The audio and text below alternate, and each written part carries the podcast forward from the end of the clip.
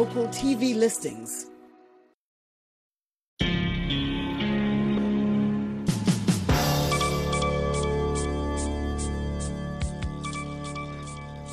Hivi sasa ni saa tatu kamili saa za Afrika Mashariki, saa mbili Afrika ya Kati, hapa Washington saa nane mchana. Zifuatazo habari za dunia, msomaji Sandey Shomari.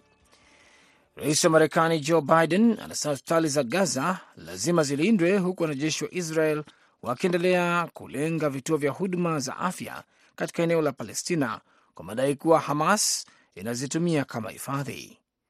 Rais Biden alikuwa akijibu ripoti za hali inayozidi kuwa mbaya katika hospitali ya Al Shifa, kituo kikuu cha matibabu cha jiji la Gaza ambacho kimezingirwa na vikosi vya Israel kwa siku kadhaa. Huduma huko Al Shifa zimezimwa kutokana na ukosefu wa mafuta, chakula na maji.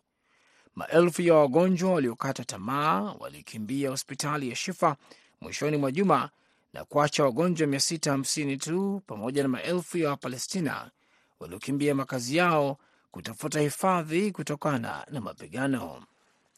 Wizara ya afya ya Palestina ilisema siku ya Jumatatu kuwa wagonjwa wapatao 32 wa Al-Shifa wakiwemo watoto wachanga watatu wamefariki dunia tangu kuzingirwa huko kuanze kutokana na ukosefu wa umeme. Tume ya uchaguzi ya Jamhuri ya Kidemokrasia ya Kongo siku ya Jumatatu ilisema iko tayari kufanikisha uchaguzi wa haki na wa kuaminika mwezi ujao licha ya mzozo wa usalama unaoendelea mashariki mwa nchi hiyo na wasiwasi kuhusu wazi kuelekea uchaguzi mkuu wa Desemba 20. Kampeni zimepangwa kuanza wiki ijayo baada ya kipindi chenye mvutano na kucheleweshwa cha usajili ambacho wagombea wa upinzani walikiona kuwa na dosari na pia kupendelea muungano unaotawala. Mwezi uliopita wagombea kadhaa wa urais walidai hatua kuchukuliwa kutoka kwenye tume hiyo ili kuzuia wizi unaweza kutokea.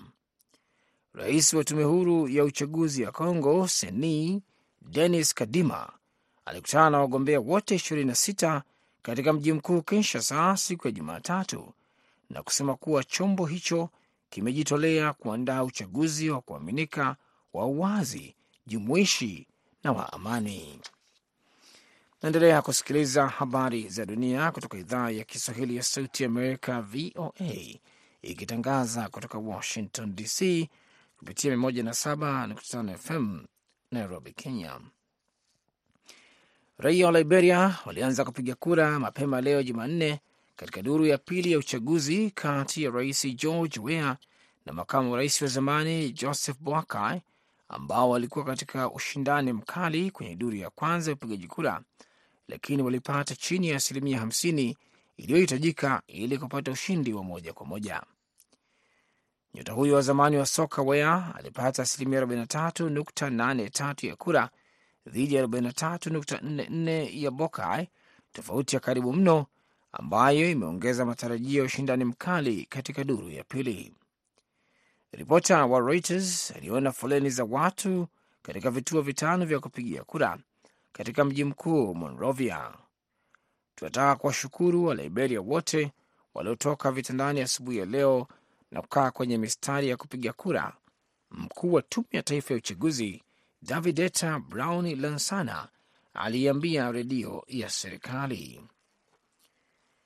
Jeshi la Mali lilisema hii leo Jumanne lilichukua ngome ya waasi ya Kidal kaskazini mwa nchi hiyo baada ya kutekeleza uvamizi uliosababisha hasara kubwa kwa waasi waliokuwa na silaha.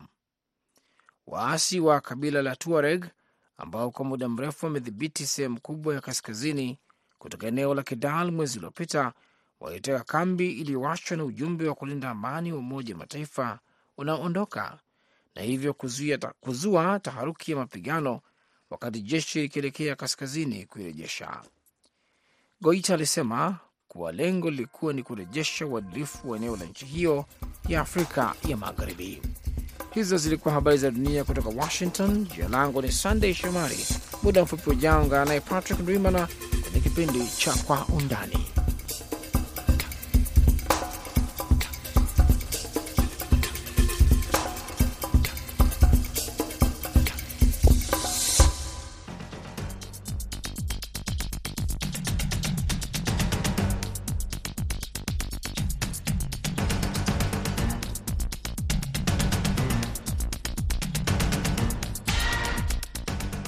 Karibu msikilizaji wetu popote unapotusikiliza katika kipindi cha Kwa Undani.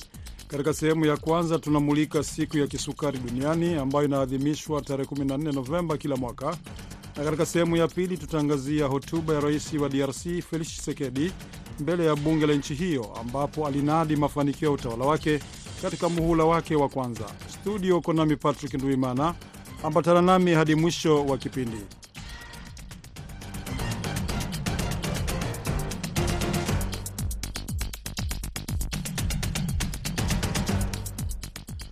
Tarehe 14 Novemba kila mwaka ulimwengu huadhimisha siku ya kisukari ambayo ni siku ya kumbukumbu ya kuzaliwa kwa Frederick Banting aliyegundua dawa ya kisukari insulin akishirikiana na Charles Best. Shughuli nyingi wakati wa maadhimisho ya siku ya kisukari zinajikita zaidi katika kuhamasisha jamii juu ya athari za ugonjwa huo na namna ya kuuepuka. Siku hiyo pia ni fursa ya kushikamana na watu wote wanaoathiriwa na kisukari na kuwahusisha wale waliopambana na maradhi hayo ili watoe ushuhuda kwa wengine kwa kuhamasisha kukabiliana na ugonjwa huo. Kulingana na takwimu za kitengo cha IDF Diabetes Atlas, watu milioni 537 ulimwenguni walikuwa wanaishi na kisukari mwaka 2021, sawa na mtu mmoja kati ya watu kumi. Idadi hiyo inatarajiwa kuongezeka hadi watu milioni 643 ifikapo mwaka wa 2030 na milioni 783 ifikapo mwaka 2045. Karibu mtu mmoja kati ya watu wawili wazima walio na ugonjwa wa kisukari hawajatambulika kwamba wana ugonjwa huo, ni sawa na watu milioni 240 duniani kote. Zaidi ya watu watatu kati ya wanne wenye ugonjwa wa kisukari wanaishi katika nchi zenye kipato cha chini na cha kati. Watu wazima milioni 541 wako katika hatari ya kuumwa aina ya pili ya kisukari au type 2 diabetes. Zaidi ya watu milioni moja na laki mbili, zaidi ya watoto milioni moja na laki mbili na vijana wenye umri wa miaka 19 wanaumwa aina ya pili ya kisukari. Mwaka 2021 dola bilioni 966 zilitumiwa katika sekta ya afya kwa ajili ya kisukari, ni sawa na asilimia 9 ya matumizi kwenye huduma za afya ulimwenguni. Mtoto mmoja kati ya sita wanaozaliwa ulimwenguni sawa na milioni 21 wanaathiriwa na kiwango kikubwa cha sukari katika damu ya mama zao wakati wa ujauzito. Hivi sasa watu wazima milioni 24 barani Afrika wanaishi na kisukari. Idadi hiyo inatarajiwa kuongezeka kwa asilimia 129 hadi watu milioni 55 ifikapo mwaka 2045. Kisukari imekuwa tatizo kubwa katika nchi za kusini mwa jangwa la Sahara. Nimezungumza na Daktari Edna Majaliwa anayefanya kazi katika hospitali ya kitaifa ya Muhimbili nchini Tanzania, kitengo cha watoto na kitengo cha sukari. Anaanza kwa kueleza aina ya kisukari inayoathiri watu wazima na vijana ulimwenguni, barani Afrika na Tanzania ikiwemo.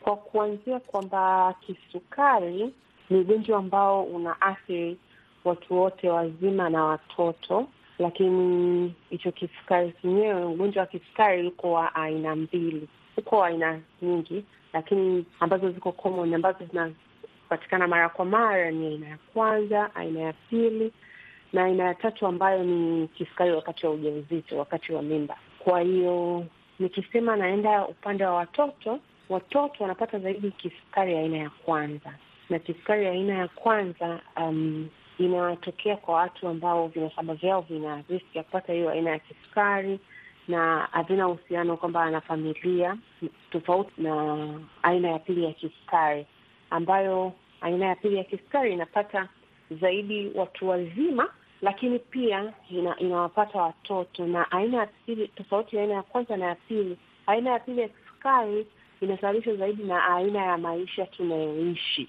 Nikisema aina ya maisha tunayoishi ni kwamba tunaishi maisha hatu, hatufanyi kazi, hatu, hatuko active. Kwa hiyo tunaiacha miili yetu inakuwa minene, tunakuwa hatutembei, hatufanyi mazoezi. Um, kwa Kiswahili sisi tunasema tunakuwa na tabia bwete, ko inatufanya tuwe na kitu kinaitwa insulin resistance. Kwa hiyo mwili wetu matokeo yake unatengeneza insulini nyingi, lakini haiwezi kufanya kazi kwenye miili yetu kwa sababu tumeshakuwa na mafuta mengi, tukuwa nene, kwa insulin haifanyi kazi vizuri. Matokeo yake tunapata kisukari cha aina ya pili ambacho ndio kikubwa zaidi globally kwa Tanzania na dunia nzima. Kulikuwa na dhana kwamba vijana wao wana, wanahisi kwamba hawawezi waka, wakapata maradhi hayo kwa sababu wao ni vijana, sijui wanafanya mazoezi na nini, au umri wao huwezi kufanya wakapatwa na, na kisukari. Sijui hapo unazungumza nini? Kwa aina ya pili ya kisukari ambao hata vijana wanapata pia, ni kwamba mtu yote anaweza akapata kwao. Tunaona siku hizi umri, zamani tulikuwa tunasema mtu mwenye miaka arobaini kwenda juu, sasa hivi unakuta miaka kumi na sita kumi na saba na inashuka chini zaidi, kwamba kwenda kwenye miaka sita, kwa sababu siku hizi maisha yetu ni ya hatutembei, hatu, hatuko active, hatufanyi mazoezi. Kwao mtoto anachukuliwa na basi, anapelekwa shule, anarudishwa na basi, anakula chips, mayai, anakula junk food aina hiyo, hali ugali kwake ni kama adhabu. Kwao hatuli vile vyakula nacho tulivyozoea kula, tunakula junkies, hatufanyi mazoezi. Matokeo yake hata watoto wadogo ni ni wanene sana siku hizi ukiangalia, na kwa hiyo riski yako ya kupata aina ya pili ya kisukari ni kubwa. Lakini kwa aina ya kwanza ya kisukari, sio kwamba tulikuwa hatupati zamani, walikuwa wanapata, lakini probably ni kwamba kulikuwa kuna uelewa mdogo na watu walikuwa hawaamini kwamba watoto wadogo wanapata sukari. Kwa hiyo maana yake walikuwa wanakufa kabla hawaja hawaja diagnose, kabla hawajafika aidha kwenye health center au hata wakifika kwenye health center, kwa sababu mtu atakuwa hajafikiria kuhusu kisukari, then anaweza akapoteza maisha kwa kwa kufikiria labda anaumwa ugonjwa mwingine, labda ana cerebral malaria au ana meningitis wakati ana kisukari. kwao tukampoteza. Matokeo yake tulikuwa tunapoteza watu wengi, hatujui kama wanaumwa kisukari. Na upande wa ufahamu wa ugonjwa wenyewe, je, watu wana ufahamu, dalili wanaziona na wanajua dalili hizi ni, ni kisukari? Vipi, ukituelezea kuhusu hali hapo, wagonjwa ambao mnaopokea hapo hospitali ya Muhimbili? Kwa sasa kuna mwamko, kuna mwamko mkubwa kwa magonjwa yasiyoambukiza kwa angalau imesaidia kidogo. Kuna elimu mbalimbali zinatolewa kwenye maredio, kwenye TV, kwenye magazeti ya watu, utakuta vijiweni wamekaa wana, wanaweza kuongelea hivyo, lakini pia Wizara ya Afya pamoja na vyama vya kisukari, chama kama Tanzania Diabetes Association TDA pia wamesaidia sana kueneza elimu. Kwa kuna training zimefanywa katika level tofauti tofauti tofauti lakini pia kujaribu kuwajengea uwezo wagonjwa wenyewe, kwao na wagonjwa wakawa wakawa ambasada wa kwenda kuongea kuhusu ugonjwa. Pia kuna screening zimeenda kwenye mashule, kwenye masoko, kwenye maeneo tofauti, labda msikitini, makanisani. Kwa hiyo imesaidia kwa sababu wanapoenda kufanya vitu kama screening, pia wanafanya elimu kwa watu, wanakuwa wanajua dalili za kisukari, waangalie nini, wafanye nini, kwa sababu na ushauri unakuwa unatolewa. Kwa imesaidia sana. Kwa hiyo mwamko unauona ni mkubwa. Kauli mbiu ya mwaka huu ni kupata huduma bora ya ugonjwa wa kisukari. Katika nchi nyingi za dunia, bei ya dawa ya kisukari ni ghali. Shirika la afya duniani WHO linaomba serikali za dunia kuongeza jitihada ili wagonjwa wa kisukari wapate huduma kwa gharama nafuu. Je, hali ya huduma ya kisukari ikoje nchini Tanzania? Daktari Edna Majaliwa. Kwa kiasi kikubwa wagonjwa wanapata huduma wanayohitaji na wanapata mara nyingi. Unaona, kwa wakati kama nilivyosema kwamba wizara ya afya imejitahidi na vyama kama TANCDA, Tanzania Diabetes Association, wamesaidia sana kufanya training kuhusu kisukari kuanzia referral zonal hospitals mpaka huku down kwenye district mpaka health centers. Kwao unakuta vitu kama glucometer. Zamani insulin ilikuwa haifiki chini kwenye health centers kwa mfano, lakini sasa hivi nayo imewekwa kwenye essential drug list. Kwa hiyo mpaka kwenye huku chini kwenye hospitali za chini unaikuta. Kwao dawa utazikuta. Um, zamani ilikuwa vigumu kupata vitu vya kupimia sukari kwenye kwenye levels za chini, lakini sasa hivi utazikuta na na vidonge za oral utazikuta kwao na mtu akitaka huduma screening ni rahisi kupata kwao. Naweza nikasema huduma imeenea, inaweza ikawa haijafika labda sehemu zote za ndani zaidi ya Tanzania, lakini mwamko upo na watu wengi wanajua, na watu kuulizia kuhusu kisukari sio kitu cha ajabu sana siku hizi. Dawa zipo wanavyosema, na zinapatikana sehemu nyingi tu. Je, upande wa gharama? Kwenye policy policy ya Tanzania ni kwamba watu wenye ugonjwa wa kisukari, magonjwa ya koroni, wanapata huduma bila malipo. Ah, kwa hiyo kwa hiyo wagonjwa wanahudumiwa bila malipo. Uh, wagonjwa wa kisukari wanatakiwa kuhudumia bila malipo, lakini kwa sababu ya gharama utaweza kukuta wanachangia um, wanachangia malipo na kuna bima, japo haijafika mbali sana, angalau bima inasaidia. Kuna bima ya afya na kuna bima ya inaitwa ya jamii CHF. Uh, utakuta kuna huduma ambazo zinakuwa covered kwa hata mgonjwa akibeba, akibeba gharama haiwi kubwa sana ya kuweza kuwa kumzuia kupata matibabu kabisa. Pengine wewe kama vile mtaalamu, watu wakisikia mtu anaumwa kisukari ni kama vile wanavunjika moyo, wanasema huyu mwisho wake tu ni, ni atapoteza maisha tu, atafariki. Kisukari kinapona au utaishi na ugonjwa huo, lakini unaweza kuishi nao na usikuathiri zaidi. Mimi kama mtaalamu wa afya kaza kisukari, kishasema tumepata ugonjwa wa kisukari, maanake kongosho letu ufanyaji wake kazi pia na wenyewe unakuwa unapungua kila mwaka unavyoongezeka. Maanake kisukari, nitaugua kisukari mpaka maisha, lakini naweza kujitunza, naweza kufata masharti niliyopewa na wahudumu wa afya na nikiweza kuishi muda mrefu kama ambavyo ningeishi kama mtu ambaye asiye na kisukari. Ko niseme labda kwamba nitafata masharti ya chakula, ambacho chakula ambacho nasema mtu wa kisukari anatakiwa kula ni kile chakula bora ambacho anatakiwa kula mtu yoyote.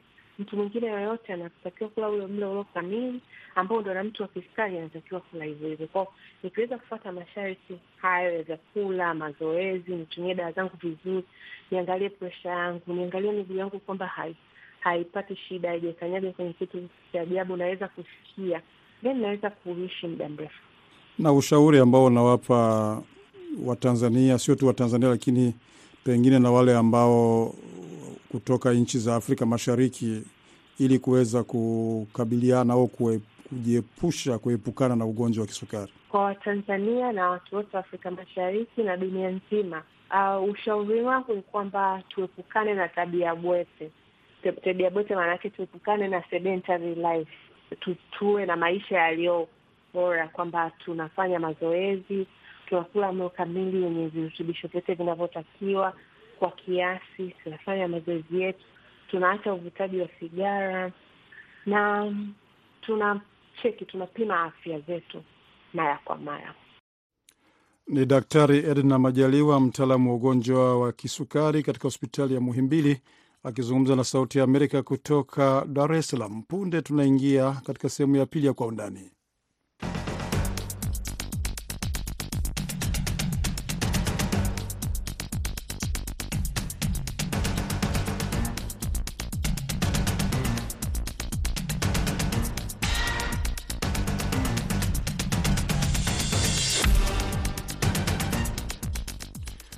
Katika sehemu ya pili, rais wa Jamhuri ya Kidemokrasia ya Kongo Felix Tshisekedi leo amelihutubia bunge la nchi hiyo, ikiwa hotuba yake ya kila mwaka ambayo inakamilisha muhula wake wa kwanza wa miaka mitano kabla ya uchaguzi mkuu wa tarehe 20 Disemba. Tshisekedi anawania muhula wa pili baada ya kushinda uchaguzi mwaka 2018. Katika hotuba yake Chisekedi amenadi mafanikio ya utawala wake katika sekta ya usalama, uchumi, haki za binadamu na elimu. Chisekedi amebaini kuwa utawala wake uliboresha jeshi la taifa kwa kulipatishia vifaa na mafunzo kuliko ilivyokuwa wakati wa utawala wa Rais Mobutu Sese Seko. Amesema pia sekta ya ujasusi wa nje ya nchi umeimarika chini ya utawala wake. Nimezungumza na mwandishi wetu au mwandishi wa Sauti ya Amerika mjini Kinshasa, Biobe Malenga, akianza kwa kueleza masuala muhimu yalizungumzwa na Rais Chisekedi akiwa mbele ya wabunge na wanaseneta. Rais Chisekedi amezungumzia mengi, hasa sana akiangazia utawala wake, yale ambayo ame, ameyafanya katika kipindi hiki cha muhula wa miaka mitano sasa, na amezungumzia masuala ya usalama, masuala ya afya, masuala ya haki ya kibinadamu, masuala ya pia ya ya sheria, na ameweza kusema kwamba ameweza kufanikisha kuboresha hali ya ya wafungwa, na sasa hivi kuna jela ambazo zinaendelea kujengwa, na pia katika suala la usalama sasa, amesema amesikitika kuona kwamba kuna nchi jirani ambazo zinajitajirisha kwa kuangamiza damu ya raia wa nchi jirani, licha ya kwamba hakusema ni nchi gani, lakini ni wazi kwamba alikuwa akisema Rwanda, hasa sana akigusia kwamba nchi majirani imekuwa ikisadikika kuwa miongoni mwa wazalishaji muhimu wa baadhi ya madini, wakati nchi hizo hazina madini hayo. Na kiusalama pia amesema kwamba DRC imeweza kuingia katika mchakato wa kuboresha jeshi la Kongo sasa hivi na ikinunua vifaa vya kisasa, ikiendelesha vilevile kunoa wanajeshi wake. Na kikubwa zaidi, Patrick amesema kwamba sasa hivi eh, idara ya intelijensia ya DRC ameifungua katika zaidi ya nchi thelathini. Kwa hiyo DRC pamoja, amesema kwamba idara hiyo sasa hivi ilikuwa haifanyi kazi tangu utawala wa Mobutu, lakini kwa sasa DRC itaweza pia kuwa na eh, maajenti wake wa kiintelijensia katika nchi baadhi ya nchi na katika eh, sheria pia amesema kwamba eh, DRC kwa sasa itakuwa imetoa pesa za kuweza kusaidia wahanga wa vitendo vya ubakaji kwenye ngazi za mahakama, eh, jambo ambalo lilikuwa siku zote likifadhiliwa na mashirika ya kutoa msaada ya kibinadamu, na sana sana ilikuwa idara hiyo ilikuwa ikitegemewa sana na Fondation Panzi ambayo ni ya Mukwege.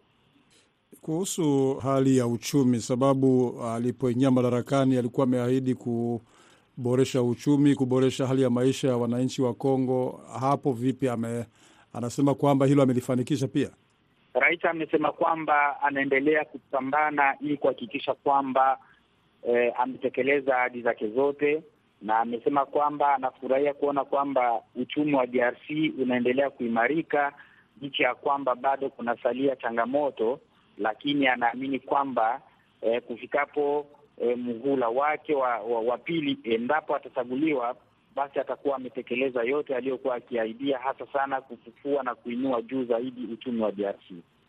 Changamoto kubwa kufikia sasa ni suala la usalama, hasa huko mashariki mwa nchi. Makundi kadhaa yenye silaha, kuna yale ambayo yanapambana na jeshi la serikali eh, kuna makundi mengine ya wanamgambo tofauti. Kuna kule upande wa Beni wale ADF na wengine ambao wanatekeleza mauaji kina Kodeko na nini. Hapo anazungumza nini? Kwa nini hakuweza kutokomeza haya makundi, na kwa nini usalama bado huko mashariki bado ni, ni tatizo kubwa? Rais kiukweli amesikitikia hali hata sana ya mashariki na maeneo ya Kwangu ambapo eneo na Kongo Central ambapo pia kuna uh, usalama mdogo, na amesema kwamba ameweza kuzungumzia hasa sana kujion, kuondoka kwa wanajeshi wa uh, Jumuiya ya Afrika Mashariki, ambapo amesema kwamba tayari wamezungumza na hakutakuwa kingine, ni lazima majeshi ya Umoja wa Mataifa waweze kuondoka MONUSCO na pia Umoja wa Jumuiya ya Afrika Mashariki ambao wamesema kwamba lazima waondoke, na hasa sana akisisitiza kwamba ni muda sasa wa DRC kujiamulia wenyewe na kujilindia usalama wao, na amesema kwamba eh, ameweza kufurahia hatua ya serikali kuweza ku kusapoti vikundi vya wazalendo pamoja na makundi mengine ambayo imekuwa kama ma, wanajeshi wa akiba ya Kongo.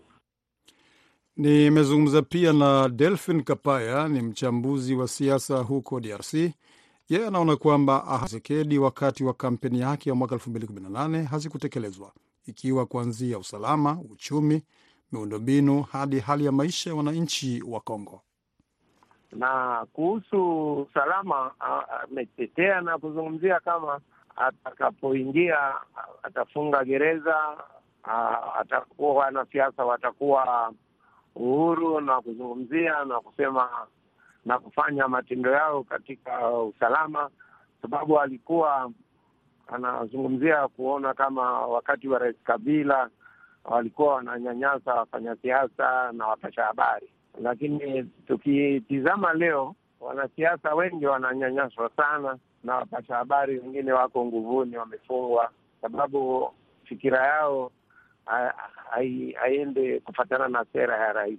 Hii ni kuonekana kama aliyoitamka jana juu hajawahi kuitenda, na tukienda katika mambo ya usalama uh, ni wakati wake ndio usalama unacheza sana, na hii hata mavita ya M23 inapata mabawa kuruka na kupeperuka wakati yuko madarakani na kuvunja hiyo eh, iliyotengenezwa na mwenzie eh, ya kunyamazisha bunduki na watu ili wapate usalama, hasa huko hasa huko Goma ambako kuna tatizo. Na kuhusu usalama, Rais Tshisekedi ametumbukia kwenye shimo, sababu leo hapa ng'ambo za Bandundu karibu na Kinshasa hapa eh, kwa Mutu eh, kunakuwa matatizo na na gundi kidogo ya watu, sifikiri hata wanafika mia tano, lakini wanasumbua mpaka leo. Eh, serikali inashindwa kuingiza kwa Mutu katika sera yake ya ya kupigania uchaguzi, sababu kuna hawa watu wanaitwa Mobondo. Sijui sasa ni waasi kweli au wanatengenezwa na na serikali, sababu sioni vipi jeshi kubwa ambalo Rais Tshisekedi analitengeneza, anawapa vifaa, anawapa eh, kila kitu, washindwe kumaliza tatizo hapa karibu na Kinshasa. Kwa hiyo mambo ya usalama eh, kari, naweza kuzungumzia kama hapo rais hajawahi ku, kuwin vita yake, sababu hata mji kama Kinshasa kuna magundi magundi ya majambazi wadogo wadogo, wananyang'anya, wanafanya nini, wanauaua wana watu, na ile yote ilikuwa haipo. Kwa kufikia eh, kumaliza hiyo shida, inaomba saa zingine apate muda, lakini aliyozungumzia kama baada ya miaka mitano mtamaliza, hajamaliza. Wala kila watu. Na eh, serikali, wafanya siasa, uh, watu wote wanazungukia mining tu, na mining ina inakuwa ni zaidi ni, ni, ni kopa cobalt ng'ambo za Katanga huko Kolwezi, dhahabu eh, ng'ambo za Kivu, Manyema, watu wanaipigania wanaingia, lakini sasa budget tunazungumzia ni kusema kama tu, tunayo hela nyingi sana, na kwa kweli hamna hela nyingi sana ambayo inatoka katika eh, mining. Eh, na hiyo uzito wa pesa, mshahara wa watu watu, kuna migomo inaanzia. Madaktari hapa leo hawajaanza kazi, wako kwenye mgomo. na watu wengi wa ambao wanakuwa wafanyakazi wa serikali wanagoma. Sasa kama hela zipo, na kwa nini hazitumiwi kwa kulipa wafanyakazi na kusaidia watu ambao wanafanya kazi miaka iliyopita na hawana malipo, hawajatambuliwa hata kwenye serikali kama ni wafanyakazi. Kwako huja, hujaona mabadiliko yoyote, hujaona mafanikio yoyote hata chanya katika muhula wake wa miaka mitano? Sijaona uh, mafanikio. Mimi nakuwa tofauti na raia wa chini, kwa hiyo nikiwa nasogelea raia wa chini naona hamna mabadiliko, hamna ma, mabadiliko. Kuna shida, hata tunaweza kusema tunapoteza kidogo, tunarudi nyuma, tunarudi nyuma. Lakini sasa wafanyasiasa watapiga kelele, watapiga kelele kusema tunasonga mbele. Kwa hiyo eh, kuna kuna shida kwa rais. Nafikiri ndio maana anaomba apate miaka mitano zaidi, saa zingine arekebishe na apange kazi kisheria kufatana na plan. Kila kitu unaanzia wapi? Huwezi kuanza nyumba na unapiga kibambazi. Anzia kwanza, ujue msingi wake ni gani. Wakimaliza msingi, unapandisha vibambazi, alafu utatia mabati juu. Ni Delphin Kapaya, mchambuzi wa siasa huko DRC, akizungumza nasi kutoka mkoa wa Manyema. Kufikia hapa kwa undani nakamilisha muda wake. Mlikuwa nami Patrick Ndwimana, mwongozaji alikuwa Fiona Wamai, msimamizi wa matangazo Mere Mgawe. Kwa pamoja tuna wageni tukiwatakia usiku mwema.